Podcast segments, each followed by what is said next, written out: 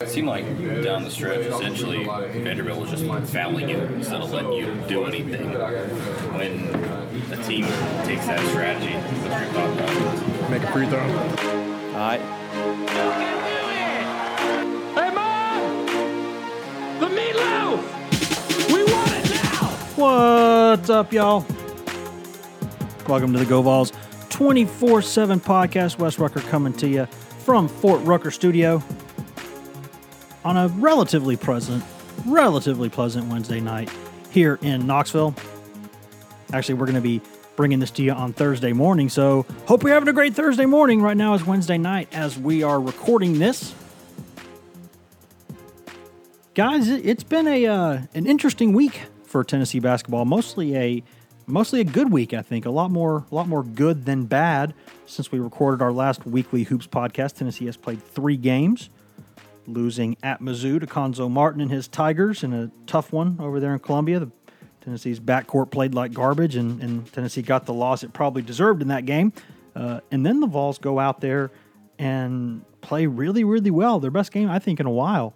Uh, in a nice win at South Carolina, going basically coast to coast in that game. That that was a that, that was a really tough environment that day. Uh, that was one of the the better wins I've seen Tennessee get on the road.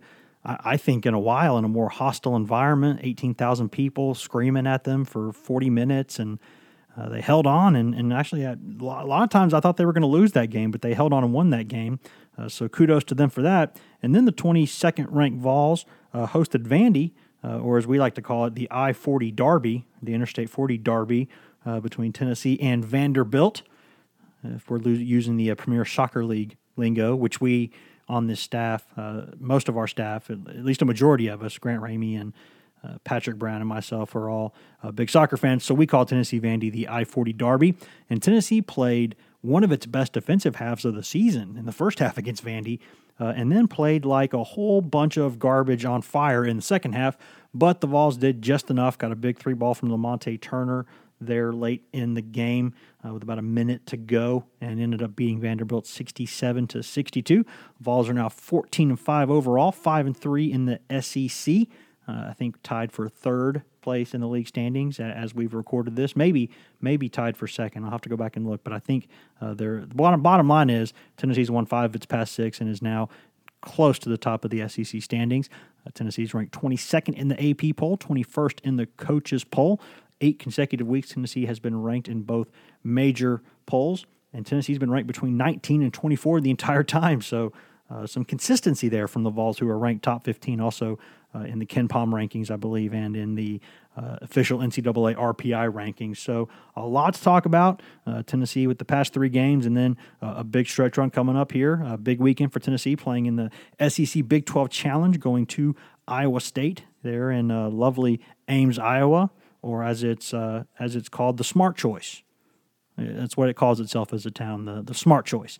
Uh, and I am making a smart choice to make Ramey go to that game by himself. So, uh, speaking of Grant Ramey, he and I sat down just a minute ago, uh, me here from Fort Rucker Studio, and him uh, down there at GoVols 24 7's uh, Blount County satellite office down there in Maryville. And uh, he and I talked a little Tennessee basketball for our weekly podcast. So, guys, uh, enjoy it. This is Ramey and I talking a little uh, Vols Hoops.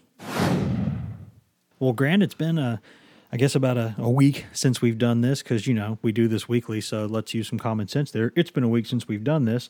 Uh, Tennessee has played three games since then. The Vols hoops team has uh, lost to Mizzou on the road, lost to Cuonzo Martin's Mizzou Tigers, but then bounced back with a, a couple of nice wins and really three really good halves of basketball, followed by uh, kind of a craptacular second half, but it was enough uh, for Tennessee to hold on and beat Vandy after winning at South Carolina uh, on Saturday. So, so kind of where is this team right now? We know the record, we know the particulars, but but where is this team right now? Uh, it's weird to say when a team has won five of their last six and uh, has been ranked for a couple months now and has been somewhat consistent uh, in the big picture, but it still feels like they're trying to find kind of a rhythm, kind of, uh, kind of, I guess, settle on a rotation at this point with the, the guys that have kind of shuffled in and shuffled out over the last couple of weeks. Uh, that's kind of the bad news. The good news is they keep winning ball games despite uh, the fact that they're still kind of trying to I think they've established their identity. They want to be a, a really good defensive team and uh, a pretty efficient offensive team, and, and you know who they want to go through. Uh, Grant Williams and Admiral Schofield, and, and go from there and play inside out. But it still feels like they're trying to find uh, kind of their groove, I guess. Uh, I don't think by any means they've played their best basketball, uh, but they're you know a top 15 RPI team almost through what 20 games now, uh, 19. Yeah.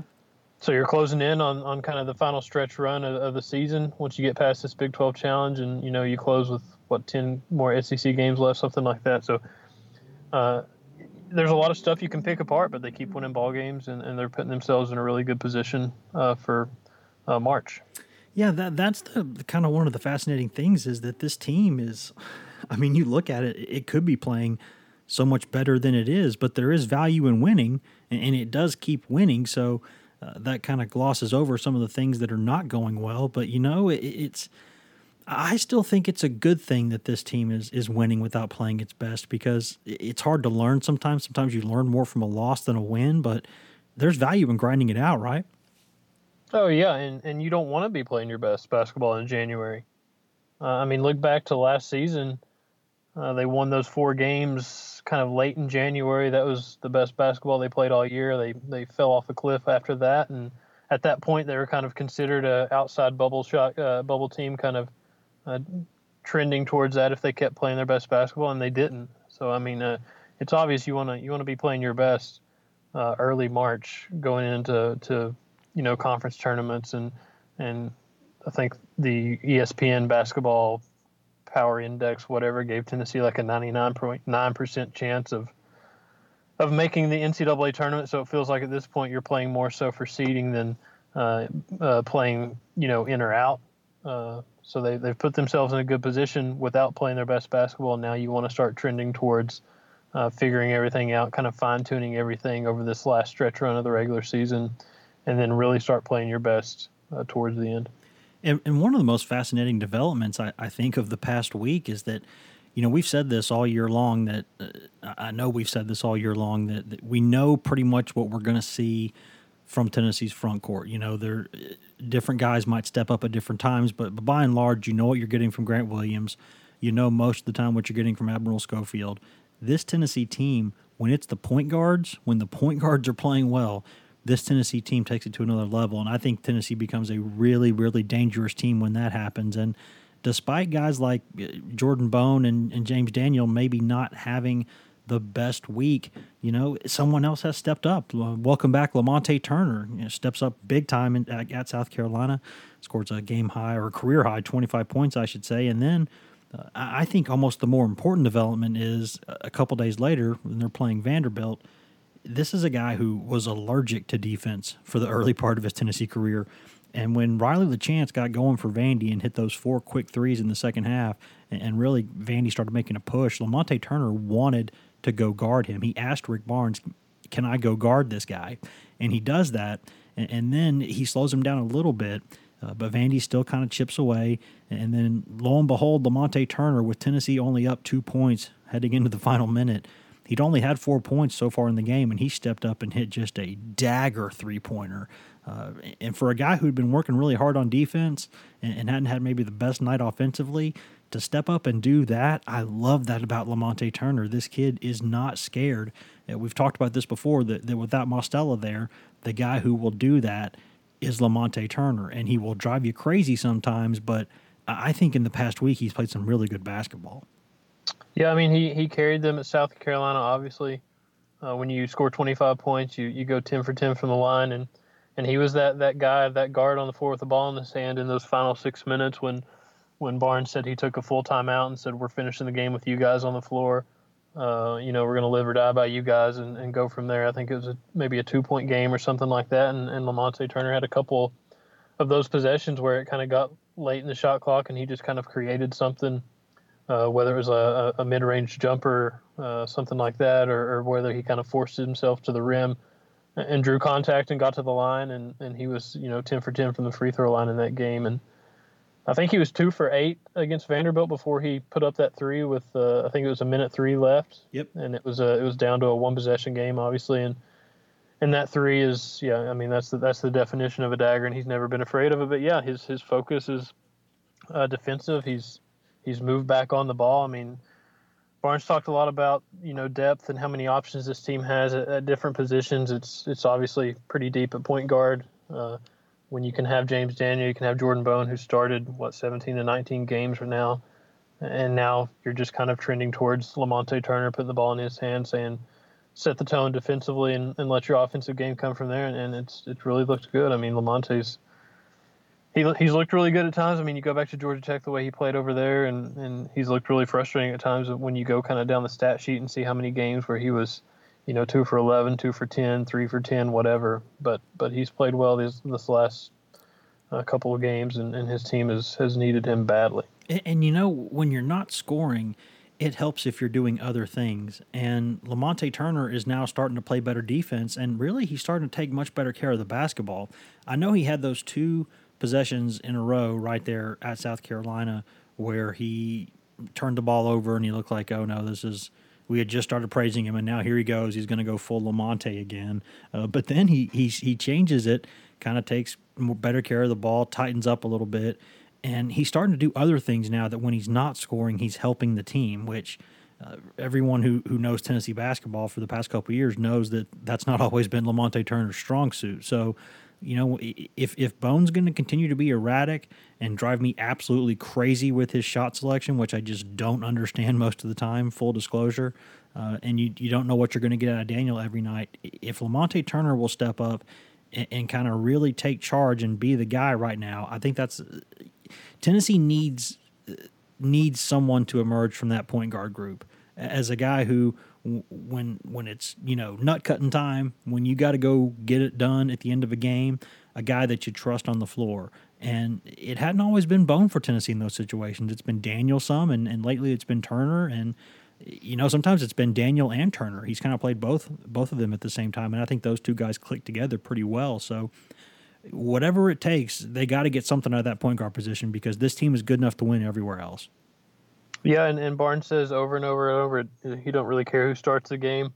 Uh, he cares who finishes. Well, right now Jordan Bone's starting, and it feels like uh, Lamonte Turner and James Daniel are finishing. So uh, I was kind of curious to see if he would do anything in terms of shuffling the, the starting lineup in the backcourt before Vanderbilt, but he, he stuck with the same five guys he's had for uh, it feels like just about every game this season. Maybe they, they stick with that, but uh, it would be interesting to see, I think, uh, to start Lamonte uh, at point guard uh, you know, from the start of the game and, and see what happens if that affects the game uh, from the start. I mean, Tennessee hadn't been a terribly slow starting team. There wasn't a ton of energy against Vanderbilt for whatever reason there in the first little bit. It wasn't wasn't really good basketball on either end of the floor uh, in that first half. But yeah, it's going to be interesting if, if he kind of sticks with this, you know, Bone starts and Turner finishes, or if he kind of rolls the dice and, and sees what happens if he switches up to a James Daniel or, or Lamonte Turner to start and, and see if that changes anything. You know, I think it'd be hard. To, I'd be remiss if I didn't mention this that during that South Carolina game, Tennessee has. That was one of the toughest environments I've seen Tennessee win on the road in a long time. And the way that it happened, because Tennessee built that nine point lead maybe midway through the first half. And we were both there in Colonial Life Arena. Granted, it was sold out. That's a Final Four team last season. They've got some basketball buzz now in Columbia, South Carolina. They were there in force. And it seemed like for those final 30 minutes, that crowd just kept trying and trying and trying to push South Carolina, you know, back into a tie and then take the lead. And, and, and Carolina tied the game twice. And it just felt like it was on a razor's edge, really high intensity, you know, almost kind of tournament style intensity there for 30 minutes. And Tennessee held on. And when I look back at it, that's just really, really impressive because you, you kind of lose sight of it during the game when you're covering it. Um, but then you think about it as soon as the whistle ends, and, and, I don't know what's going through your mind. I'm getting ready to ask you, but in my head, I was thinking, I, I don't know the last time I saw Tennessee go to a place this hostile and, and, and play an environment like this and walk out with a win.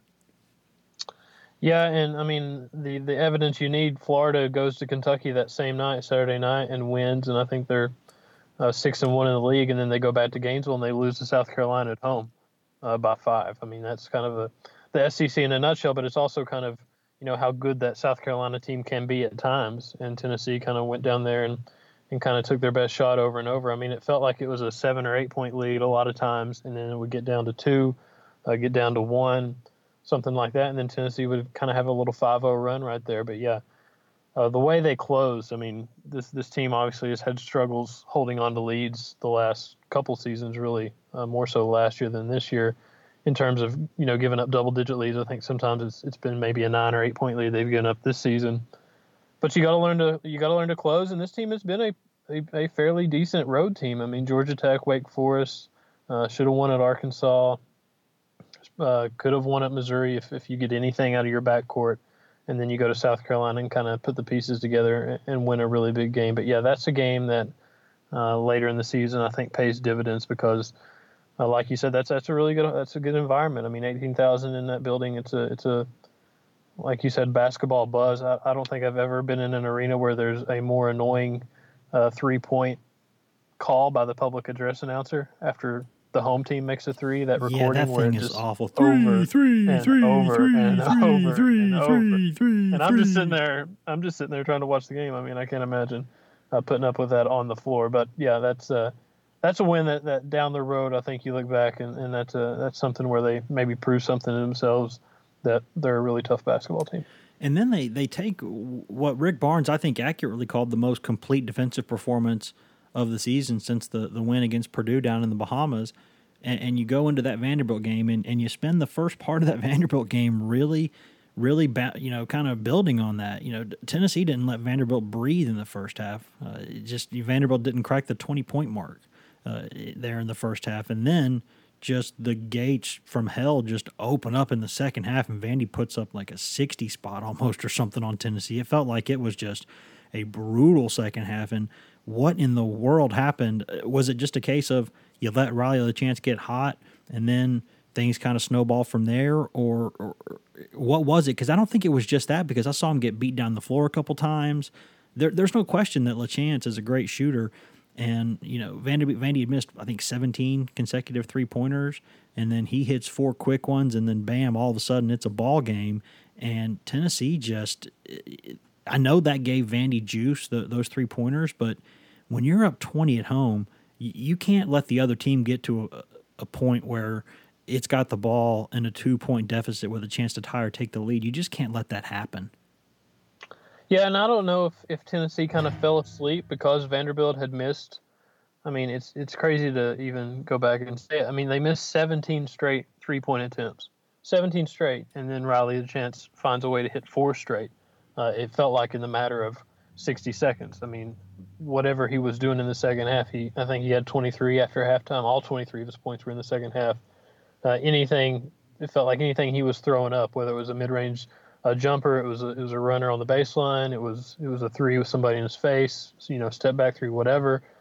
Uh, it was going down, and I think Barnes was right uh, to a certain degree to credit Vanderbilt over and over. I mean, sometimes just the other team just makes shots and and, and executes on offense and and just beats you up. I mean, Vanderbilt was doing what it wanted uh, at the rim too, right there in that stretch where they were. You know, I think they outscored Tennessee 30 to 14 or something like that to get back in the game. And, and I think it gets to the point where when you're up 20 and you've been able to kind of take your foot off the gas a little bit, uh, once it gets down to 14, once it gets down to 12, 10, 8, I think it becomes a head game. I mean, uh, you're you're kind of on your heels at that point, trying to trying to get back to what you were doing. And, and let's face it, Bowden was kind of the one that that bailed them out in that first half. I think he had 11, uh, and they were up 17, something like that, and and he didn't score a ton after the 18 minute mark uh, in the second half when when Vanderbilt started making that run. But uh, the players called it what they called it after the game: a little bit of immaturity, a little bit of uh, not gritty enough, not kind of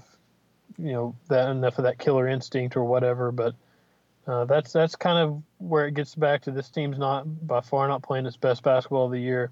Uh, can play a lot a lot better brand of basketball, a lot more complete uh, brand of basketball, which is it's not hurting them right now because they're winning. Uh, if that changes, it changes. But uh, the fact is, they they've survived. Really, the meat of their SEC schedule was that opening seven game stretch. Uh, the, the, numbers kind of tell the story when you go back and look at all the RPIs they got left on the schedule and, and the RPIs they've played. So they have found ways to win, uh, even if it is a, a 20 point lead going down to two and, and finding a way to survive.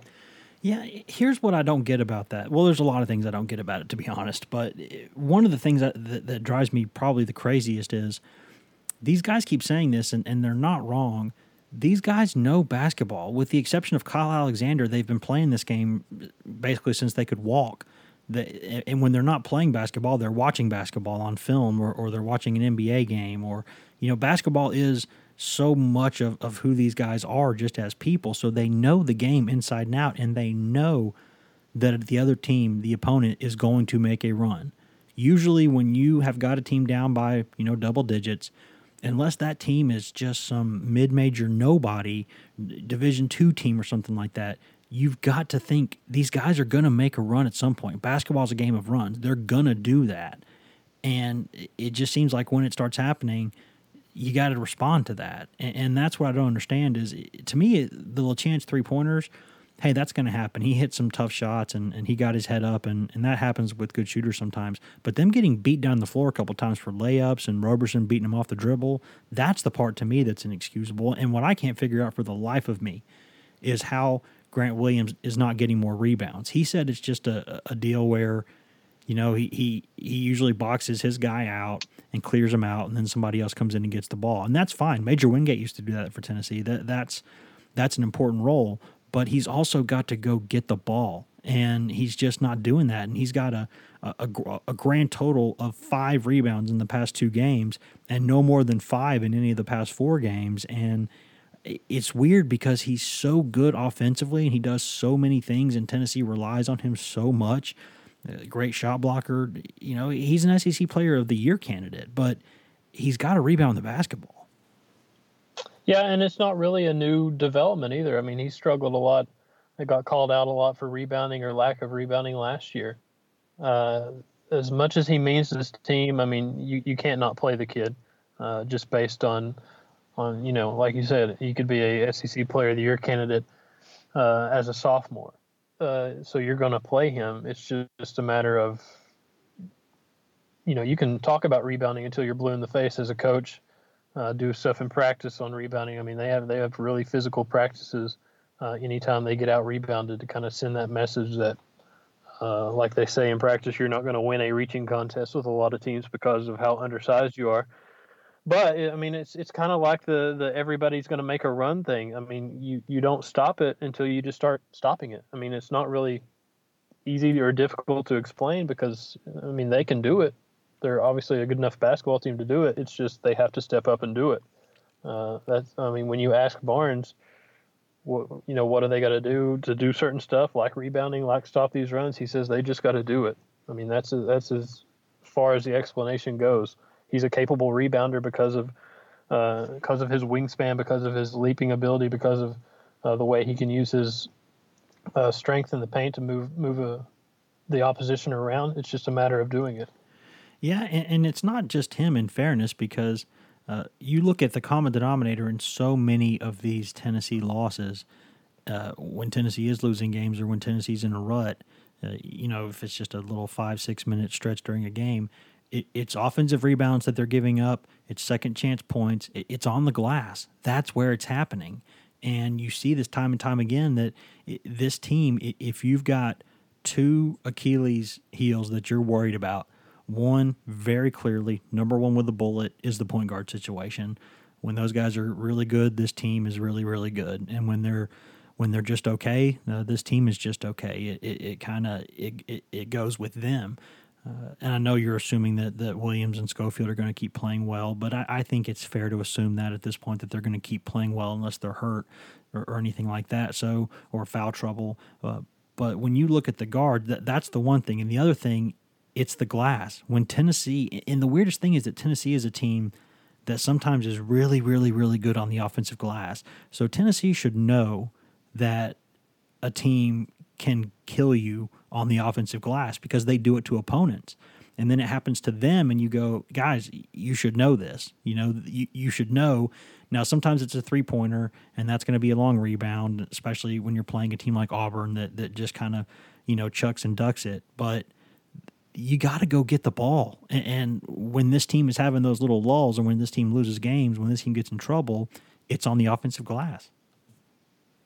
Yeah, I mean, go back to Texas A&M. What did what did they give up in that game? Like six offensive rebounds, something like that. Uh, they didn't give up a ton, and they didn't really play their best offensive basketball that game. I mean, it wasn't a by any means a complete you know 40 minutes of basketball on both ends of the floor, but they didn't give up a ton of uh, rebounds despite the length and size, athleticism of Texas A&M, and they kind of controlled that game. I mean, that was that one felt much more in control for you know most of the game, 37, 38 minutes, whatever Tennessee led uh, than than Vanderbilt did, and, and it comes back to second chance buckets and, and getting those offensive rebounds, and, and yeah, when they uh, as much as guard plays a factor, I mean, you you win at Missouri if your guards can do anything besides you know Turner, Bowden, and and Bone combining to go two for 19. I mean, you, you, that happens and you lose that game by four. If if they score, you win that game pretty easily. Uh, a lot of these games, if they just limit the offensive rebounds to to six, eight, whatever, uh, it's a much much more comfortable. Uh, I mean, you're you're you're in control wire to wire in, in some of those games, especially home games, like kind of like they were against Texas A&M. So if they can if they can find some consistency there, that's the word that Barnes says over and over and over about just about everything on this basketball team is is finding consistency. Uh, if they can do it, they can be a really good basketball team. But right now, they're just kind of uh, wandering a little bit, despite uh, how they keep winning games. Yeah, and you go back to that you know, e- even that South Carolina game is, as comprehensively good as that defensive performance was. You know, South Carolina had a chance there with like three or four offensive rebounds on the same possession late in the game. And if those tips had gone the other way, or if one of those shots had gone down, this is a totally different podcast we're having right now. And, and it's situations like that where you just wonder, you know, t- to me, this team's going to get to the point down in the postseason where SEC tournament, NCAA tournament.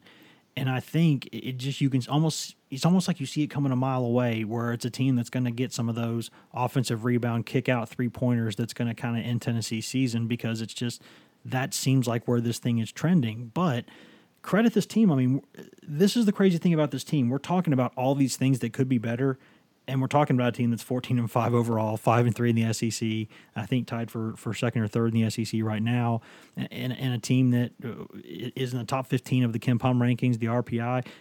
You know, we're talking about a really good basketball team, and it could do so many things better. So it's not really a negative thing. You're just saying, hey, as good as it's been, it, it could be even better. Yeah, I mean, you're not playing your best basketball. And, and of their five losses, I mean, how many are, you know, could have been, should have been kind of games. I mean, North Carolina, uh, Arkansas, um, Auburn beat them up pretty good, but still, that's a 14 a game you, you had a 14 point lead. That I mean, they were up 15 against Villanova in the first half. I mean, if you look at some of these stretches of basketball, uh, the first half against Villanova, um, kind of hanging on and, and, finding a way to win in overtime against Purdue. Uh, the way they played early against Auburn, the way they played for you know 37 minutes at Arkansas, there's a lot of really good stretches of basketball.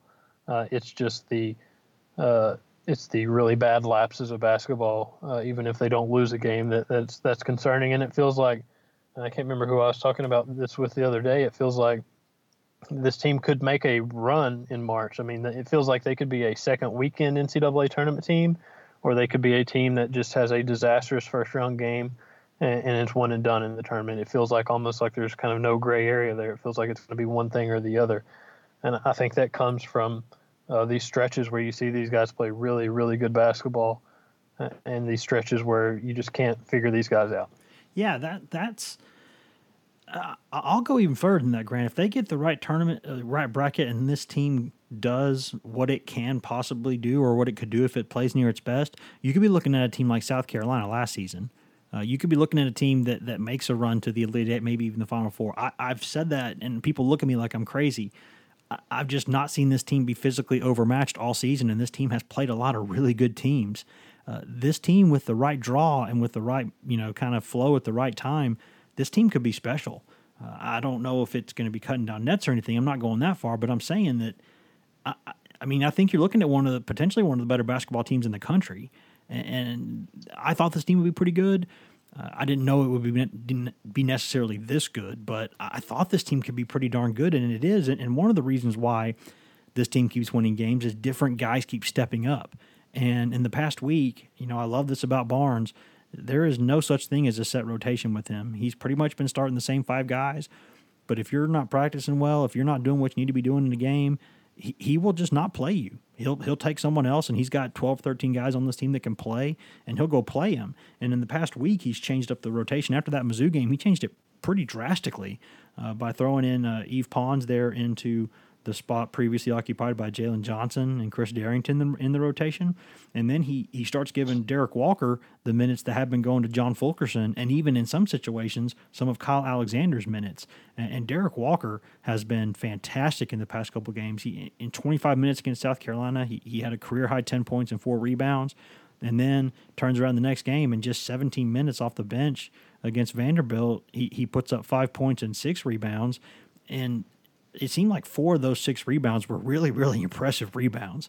Uh, this kid, this is the guy that they were talking about in Europe this summer. I think this is the guy who, you know, could be could be a really special player. And, and I, I, I like the fact that he that Barnes will not hesitate to change things up. And and I got a great quote from Derek Walker after the game when he flat out told me. Uh, I said, you know, you've probably not been on the bench much in your life, have you? And he kind of laughed. And he said, no and I asked him about having to earn it and, and what that's made it mean to him and, and how long he needed to, to kind of take to understand that. And he said that he's learned that Rick Barnes is a fair man and that if you earn your minutes in practice, if your performance during a game warrants those minutes, he'll he'll go give you those minutes. And if you're helping the team win, he's gonna he's gonna put you in there. And if you're not, he's not. Yeah, and to continue kind of the the negative, cynical uh, aspect of this podcast. Why hasn't this experiment happened sooner? Uh, I Fair mean, question. Uh, Fulkerson, uh, bless his heart, he's he's not productive. He hasn't been productive.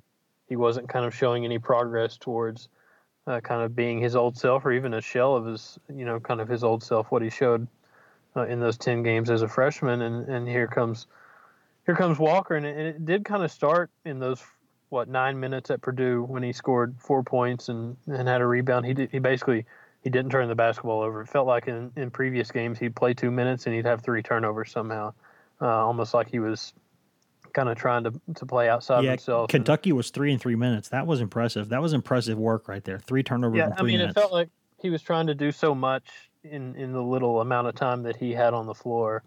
Uh, like he was trying to turn heads really quickly, and, and obviously earn his playing time. Uh, it, it, does feel like over the last couple of weeks, it's almost like Rick is kind of experimenting with these these bench guys and, and seeing what he gets out of them, and, and maybe trying to kind of stash away a little bit of experience now and, and have a little bit better understanding of what you're going to get from these guys when it is February, March, whatever. But but I mean, you look at the last three games for Derek. Obviously, uh, 19 points.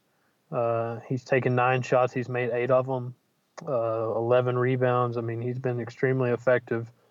Uh, obviously, the stuff he did at South Carolina. I mean, he he can be a he's not a game changer, but he he is a to get that kind of production from him. Just I mean, he had I think four offense or four rebounds, not offensive rebounds, four total rebounds in the first five minutes against Vanderbilt. I mean, that's huge uh, from from a guy like him, and he goes from somebody that's that's never playing to somebody that's the first guy off the bench and, and playing 17 minutes against Vanderbilt. So yeah, he's he's playing with the rotation for whatever reason, but it does feel like an experiment. And uh, right now, you need to keep on this Derek Walker experiment and keep seeing if he takes step forward because he did, he did take a step forward uh, from South Carolina to Vanderbilt.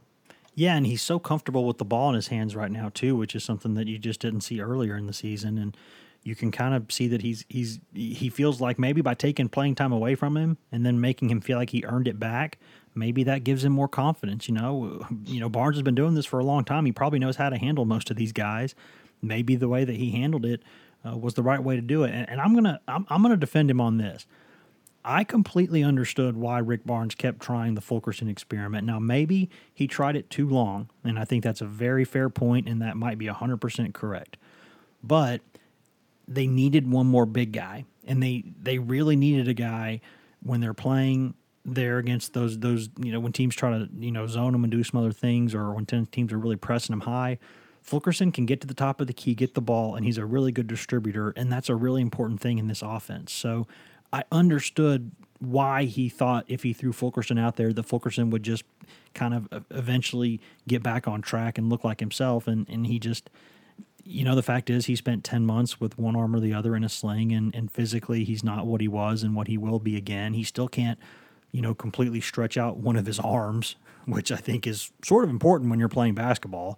So he needs another year. I, I think he needs a really good offseason under Garrett Medenwald there uh, in, in the strength and conditioning program. I'm not ready to give up on Fulkerson uh, for his career. He's just a redshirt freshman. Uh, he's a really good athlete, and I think he's going to be fine uh, in time. But I understood why Barnes did that, but I completely, completely agree that putting Walker in for him now, uh, that should be the way it is going forward. And, unless Walker comes in and gets hurt or comes in and, and you know, it becomes a head case, you know, turns the ball over a lot. I, I think that this is a guy who can give you some good minutes and, and, and you're throwing a you know kind of a long guy like Alexander out there and his athleticism and then you bring in a big bruiser like Walker and you're throwing different looks at the opponent. And I, I just I like this kid a lot. I think he could be a really nice player. Yeah, I mean they, they went and they went and found this kid and signed him because he has a body type and a and kind of a physical game that they don't really have on this roster. Uh, six, whatever he is, six eight, two thirty eight, something like that. The the physical brand of basketball he plays. I mean, they've got some, they've got some big bodies. I mean, Kyle's six eleven, but he's more of the rim protector role.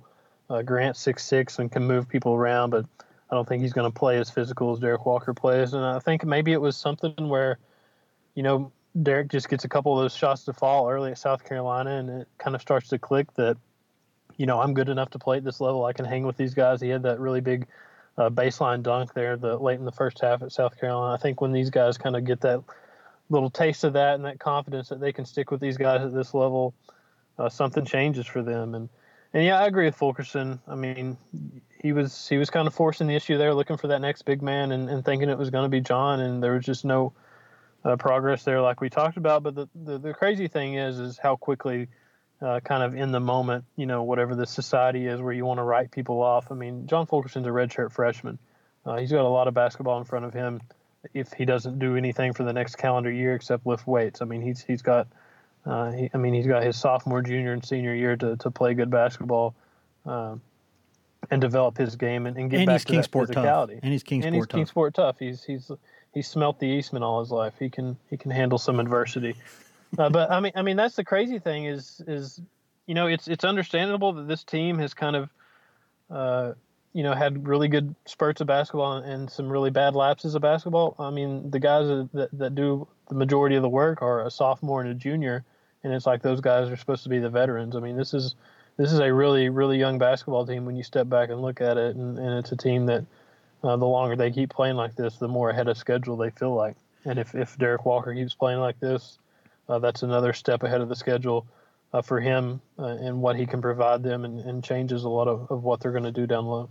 Got a couple more things before we get out of here, guys. We're going to get to uh, obviously we're gonna we're gonna get to your questions at the end, like we're going to start doing for every podcast now. We've got uh, four or five good ones lined up from from people on the GoVols 24 7 uh, checkerboard that we will get to. Uh, but first, we do need to mention this weekend Tennessee's last uh, non SEC game or out of conference game of the season. The Vols are taking part again in the annual Big 12 SEC Challenge, and the Vols have a a game against an interesting opponent and a really tough place to play sometimes. They got to go to Ames, Iowa, uh, and play Iowa State, which is maybe not the you know, the Hoiberg, Iowa State, that's, you know, maybe a ranked top five or top 10 nationally. This team's kind of been struggling a little bit. But uh, this Iowa State team can be pretty good because, you know, it did open the season at home or lost at Missouri by 15 points and then lost to Wisconsin Milwaukee. Shout out Bruce Pearl at home by 18 points. Uh, not so good. Uh, and then it won about 10 straight games, and, and now it's kind of dropped to 2 and 6 in the Big 12. But Two of those losses are overtime losses, and another loss was at Kansas at at Kansas by five points. Uh, and then just last week, it beat then eighth ranked Texas Tech by 18 points at home. So this is a team that's a little bit erratic, um, but this is a tough place to play, and and this is a big weekend for Tennessee because this SEC Big 12 Challenge uh, could have a big factor in, in seeding for the NCAA tournament. You know, it's just one game, but it's a rare moment in the middle of conference play to kind of help the resume for your conference. And and Tennessee's done a solid for the SEC this season with its strength of schedule and uh, every tough game that it's played and some of the games that it's won. Beating Purdue helped the entire conference. It's one of those kind of rising tide lifts all boats deals. Um, but this is a big weekend for Tennessee, and this is a really interesting opponent. Yeah, um, and when you go down your their schedule, I mean, you read some of those games off. It just doesn't make a ton of sense. I mean, uh, they beat Emporia State in an exhibition at home by nine. I mean, that's that's not very good. I mean, you lose to Milwaukee by 18 at home. Uh, go down the list here. They beat Maryland Eastern Shore, which I'd never heard of until I just read that. They beat them by six at home. Uh, they had lost four straight in the Big 12, and then they beat Baylor by 10 at home. Uh, they lose to Kansas by five uh, in Lawrence. Uh, I mean, it just doesn't make a ton of sense. And then they beat Texas Tech uh, by 18. They beat them soundly in Ames. And yeah, it's it's a it's a notoriously tough place to play. And, and, it, and the more you kind of read into this game, it, it, feels like a really good test for Tennessee because you don't know what Iowa State team you're going to get.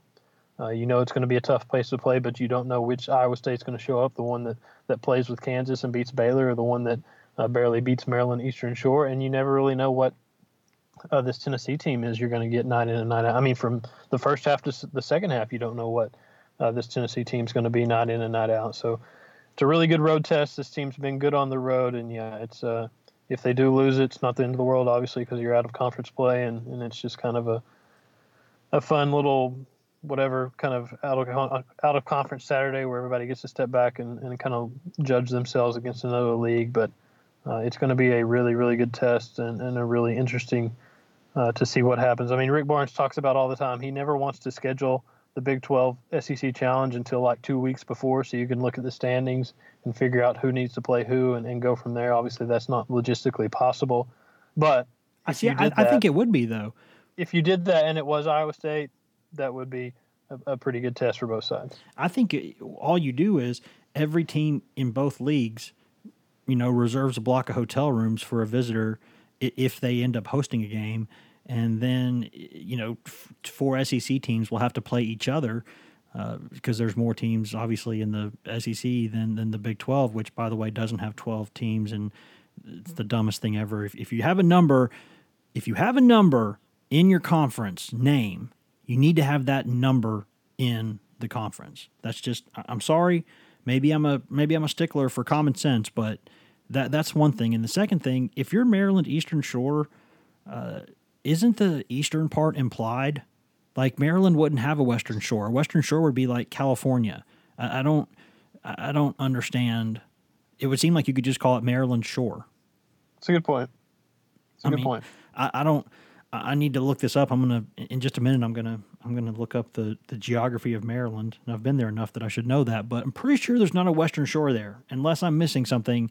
Uh, reading the map, I, I, don't see a Western Shore there. But uh, Iowa State does have a couple of really good players. Uh, Lindell Wigginton, Donovan Jackson, both guys who shoot better than 42% from three point range, and they score 16.2 and 15.5 points per game.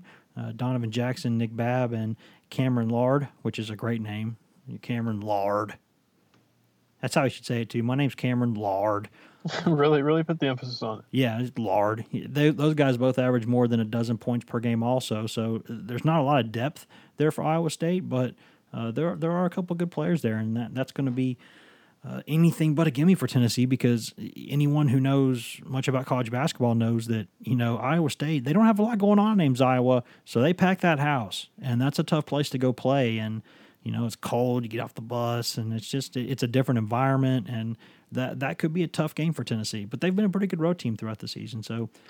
I mean it's a, it's a game where tennessee could go in and, and win by 12 to 15 and be in control for 40 minutes and i don't think anybody would be stunned and it's a game where tennessee could go in struggle and lose by 10 and i don't think anybody would be stunned.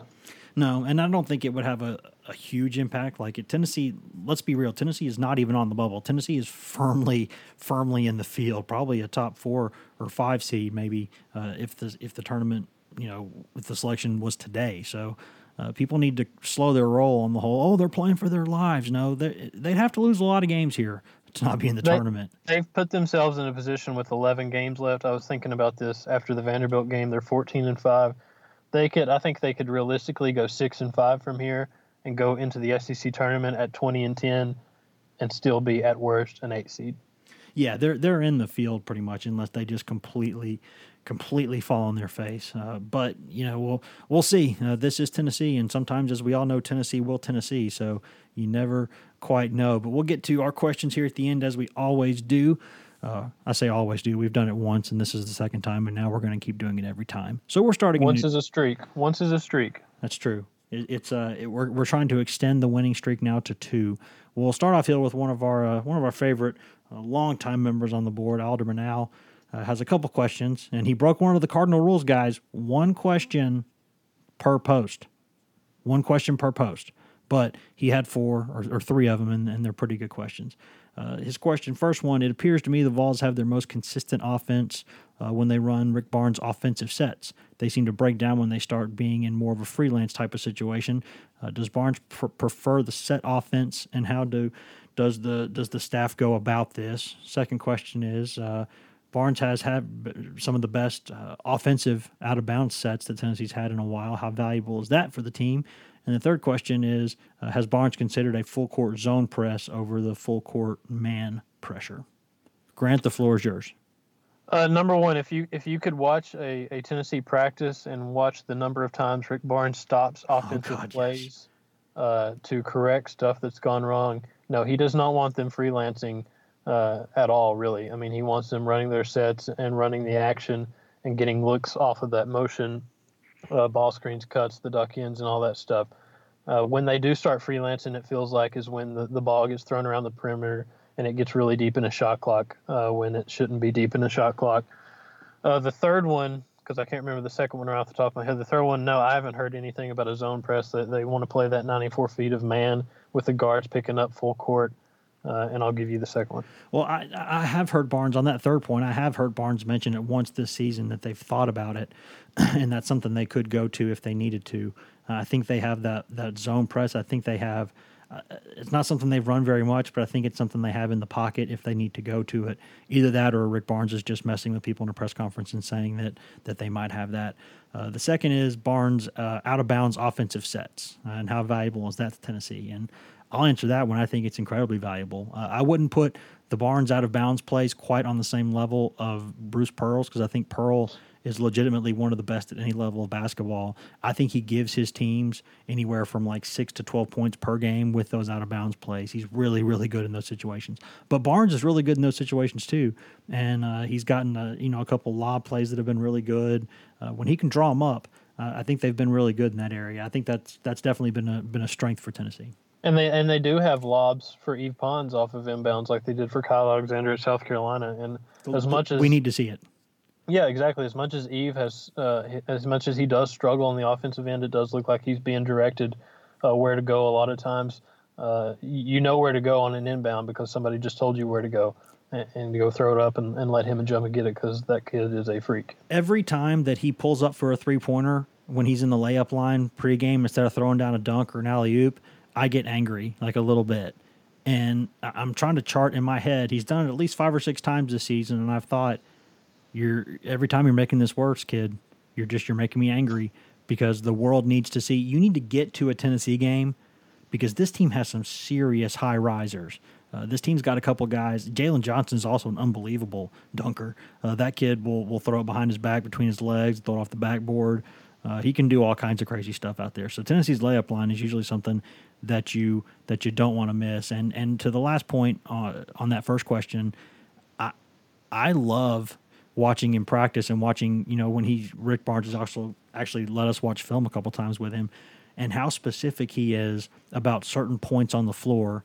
And for each guy, I mean, he will stop practice if if a guy is like eight inches away from where he should be because he believes in this system and he knows where the angles are and he will stop practice if a guy is just a foot in the wrong place.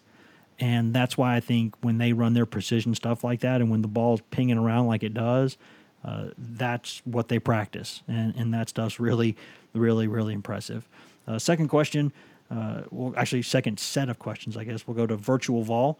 Uh, he said, I started a prediction thread for the final 11 games and I did not get any mod feedback. Let's hear what you got. First off, Virtual Vol, we did not intend to uh, not answer your question on the board, and we would probably get yelled at by our bosses if they knew that. So thanks for snitching on us there. But slash Ryan. Yeah, yeah. Oh, yeah. That's yeah. That's you know, dad. Dad would not would not like that.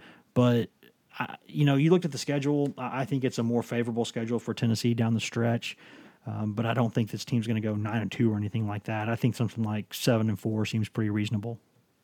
Yeah, I like seven and four. Uh, eight and three would be a, a pretty good mark. I mean, you got Ole Miss twice, uh, Mississippi State. You got Georgia twice, uh, Florida at home. That helps.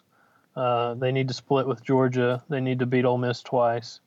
Um, Ole Miss, Ole, Ole Miss beat Bama there last night or Tuesday yeah, night. Yeah, Ole Miss is, it's not going to be a that's it's not going to be an easy road game. Um, yeah, something like that, seven eight wins, I think would be a, a, a pretty good. Obviously, they could play above that because they've done so uh, if that if that was posted on the Hoopsville board and I missed it, uh, apologies. If it wasn't, uh, throw it on the Hoopsville board where it's it's basketball only and it's a lot easier uh, to get my attention because it's not uh, competing with all the football drama.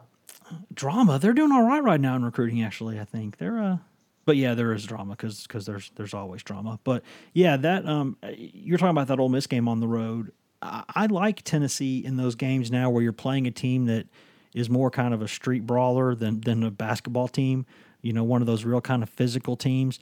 That's been kind of a problem for Tennessee in the past, and I, I kind of like Tennessee in those situations now because if you're going to get in kind of a backyard brawl with with some of these guys, um, I, you, you, and you have Admiral Schofield and Grant Williams and guys like Derek Walker on your team uh, and Lamonte Turner, I, I think Tennessee will be okay in those situations now. Oh yeah, I mean they have the options, and and yeah, it's uh I mean, they they've been through the meat of their schedule. Let's be honest. I mean, they still got to go to Rupp, obviously, but you get to uh, you get LSU and Ole Miss at home next week. Uh, two big SEC games at home. You need to win those. Uh, they go to Rupp, to Alabama, home to South Carolina, at Georgia, Florida at home, at Ole Miss, at Mississippi State, and Georgia. I think yeah, uh, seven to eight wins is, is is doable there, and uh, if they do that, they'll be they'll be in good shape. Next question from B. Stancil said, I've enjoyed seeing Yves Pons and Jalen Johnson get some minutes. Everyone can see the physical gifts. However, neither seems to be a threat whatsoever on the offensive end. Neither seems to look to score at all, or is that just me? Uh, if they're playing wing, they have to be more of a threat, either driving the ball or taking an outside shot, right? Can you guys discuss? I mean, Jalen Johnson, the, the point they've made to him is is when you're on the floor, you're the fifth option. Uh, that's just that's just I mean it's it's not very a nice thing to say, but yeah. when you when you're on the floor, you're the fifth option. His his jumper uh, has improved a lot. I think. Uh, I mean, we don't see it a ton, but based on what everybody says uh, within the program, he's he's made a lot of uh, a lot of room in his jump shot. I think it's just a matter of uh, those guys being comfortable in the offensive end with Yves. Uh, when he gets the ball, he's trying to get rid of it as quickly as he can. He's not trying to shoot it unless it's a he's finishing a two hand dunk like he did at South Carolina after he got that Lamonte Turner uh, missed layup in transition. So I, I, it's going to be a long time before he's a, a factor on the offensive end, uh, just based on on how he's still adapting to the game and trying to pick up all this stuff. But uh, for Jalen Johnson, yeah, it, it, could happen at some point, but it's it's going to be a long process because right now he's the fifth option. Yeah, and I really, really like Jalen Johnson's offensive game. Uh, I think he's a guy who, in time, uh, if he remains patient, which again in this era with kids you never know, but if he remains patient, I, I like his upside a lot. Uh, I think he's got really nice touch at six seven. He can handle the ball. Uh, he can go jump over you. Uh, he can, can kind of hit those fall away jumpers. He, he can, he's a good catch and shoot guy. He can create a little bit off the bounce. I think he just needs more confidence, but uh, I think he's got the ability to do it. And, with Pons, I think you're seeing a guy who's going to be kind of a uh, he's going to be a great defensive player. He's going to be great in transition. He's going to be a great rim protector on the wing. He can he's a guy who can crash the glass from there and, and wreak some havoc. Uh, he'll take time on offense, but he works really really hard. Uh, Rick Barnes isn't kidding when he says that. Uh, that kid does work really really hard. I love watching him uh, go to work every day. I think he's a guy who who will leave Tennessee a really good basketball player. That's just and and I mean the reason that Jalen uh, redshirted last year because he was playing the same position as Robert Hubbs, and Hubbs was going to play 30 minutes a night. And right now, Jalen and Yves play the same position that Admiral Schofield plays, and Admiral's going to play 25 to 27 minutes a night. So that's also a factor. Is is they just have people in front of them, and and like we were talking about earlier, just because these guys aren't contributing as freshmen, as a true freshman or as a redshirt freshman, uh, there's no need to write these guys off. These guys are going to be here for a while, and they're going to keep keep developing their game, and, and they'll be factors uh, at some point and, and, play good basketball. Yeah, example A, uh, Alexander, comma Kyle. Uh, yeah, and, and, I mean Jalen Johnson was the highest player Rick Barnes has signed at Tennessee, and then last year Yves Pons became the highest rated player Tennessee signed at Tennessee. So uh, bright futures for those guys, but they're just not uh, they're not there right now. Uh, last question we'll get to from the board. We'll we'll check Twitter to see if there's any there. But last question from the board is from a G Drennan two. Uh, kind of a comment slash question. He's one of those. Uh, I got two comments and a question. I'll hang up and and listen. Uh, he said two things happen that lead this team to making a deep run in the tournament. And what are those two things?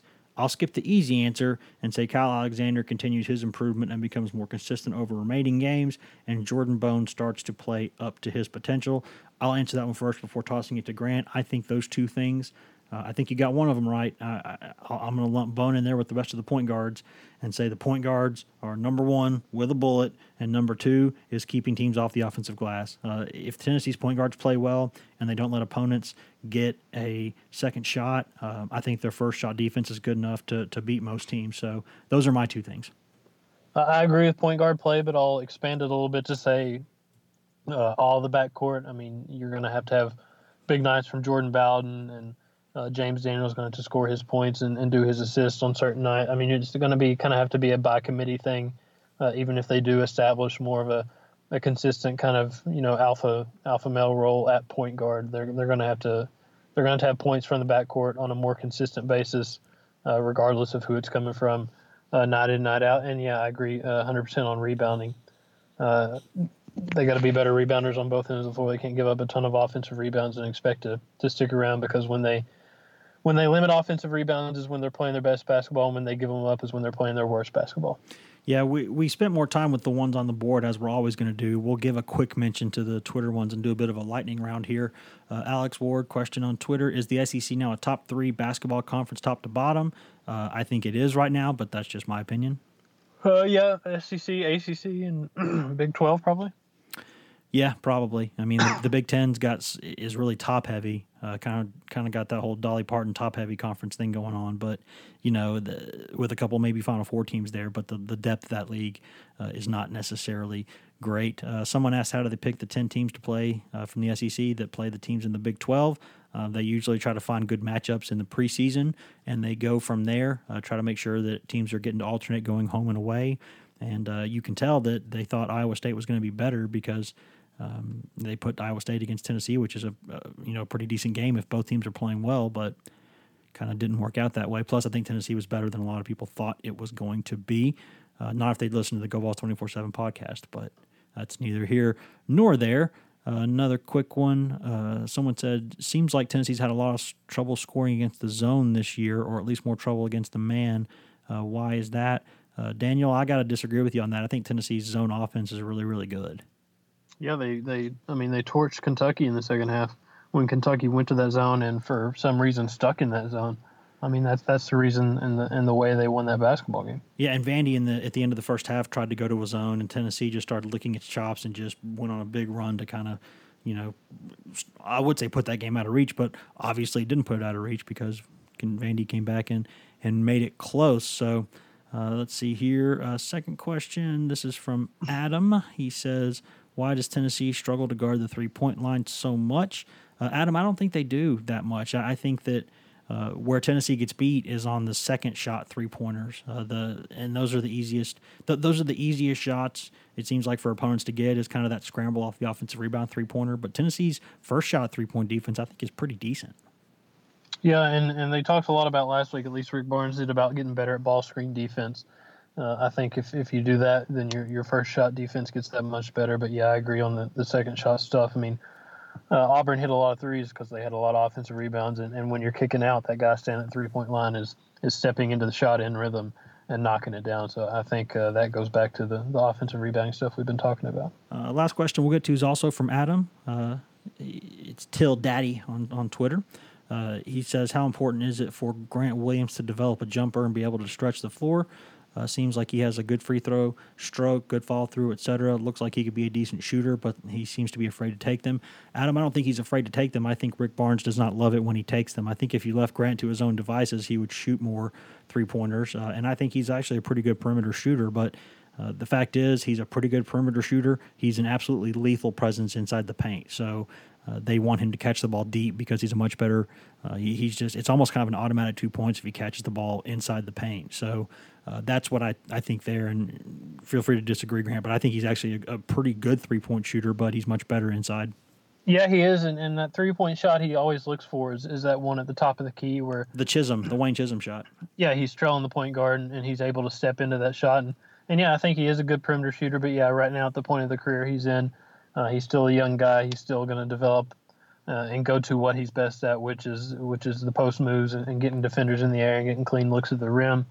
But as he progresses, as his game develops, I mean, he's going to be here uh, for another year at least. Uh, he's going to have a little bit more freedom to do stuff like that, and, and the more he can pull defenders out and, and kind of test them with the mid-range stuff. Um, I mean, if they don't respect that, shoot over them if they start respecting that too much, you know, go back to work on the block. The more stuff he can add to his his tool belt, uh, the better because he is an undersized forward. Uh, even if the NBA is going toward a little bit more of a small ball uh, lineup, one through five.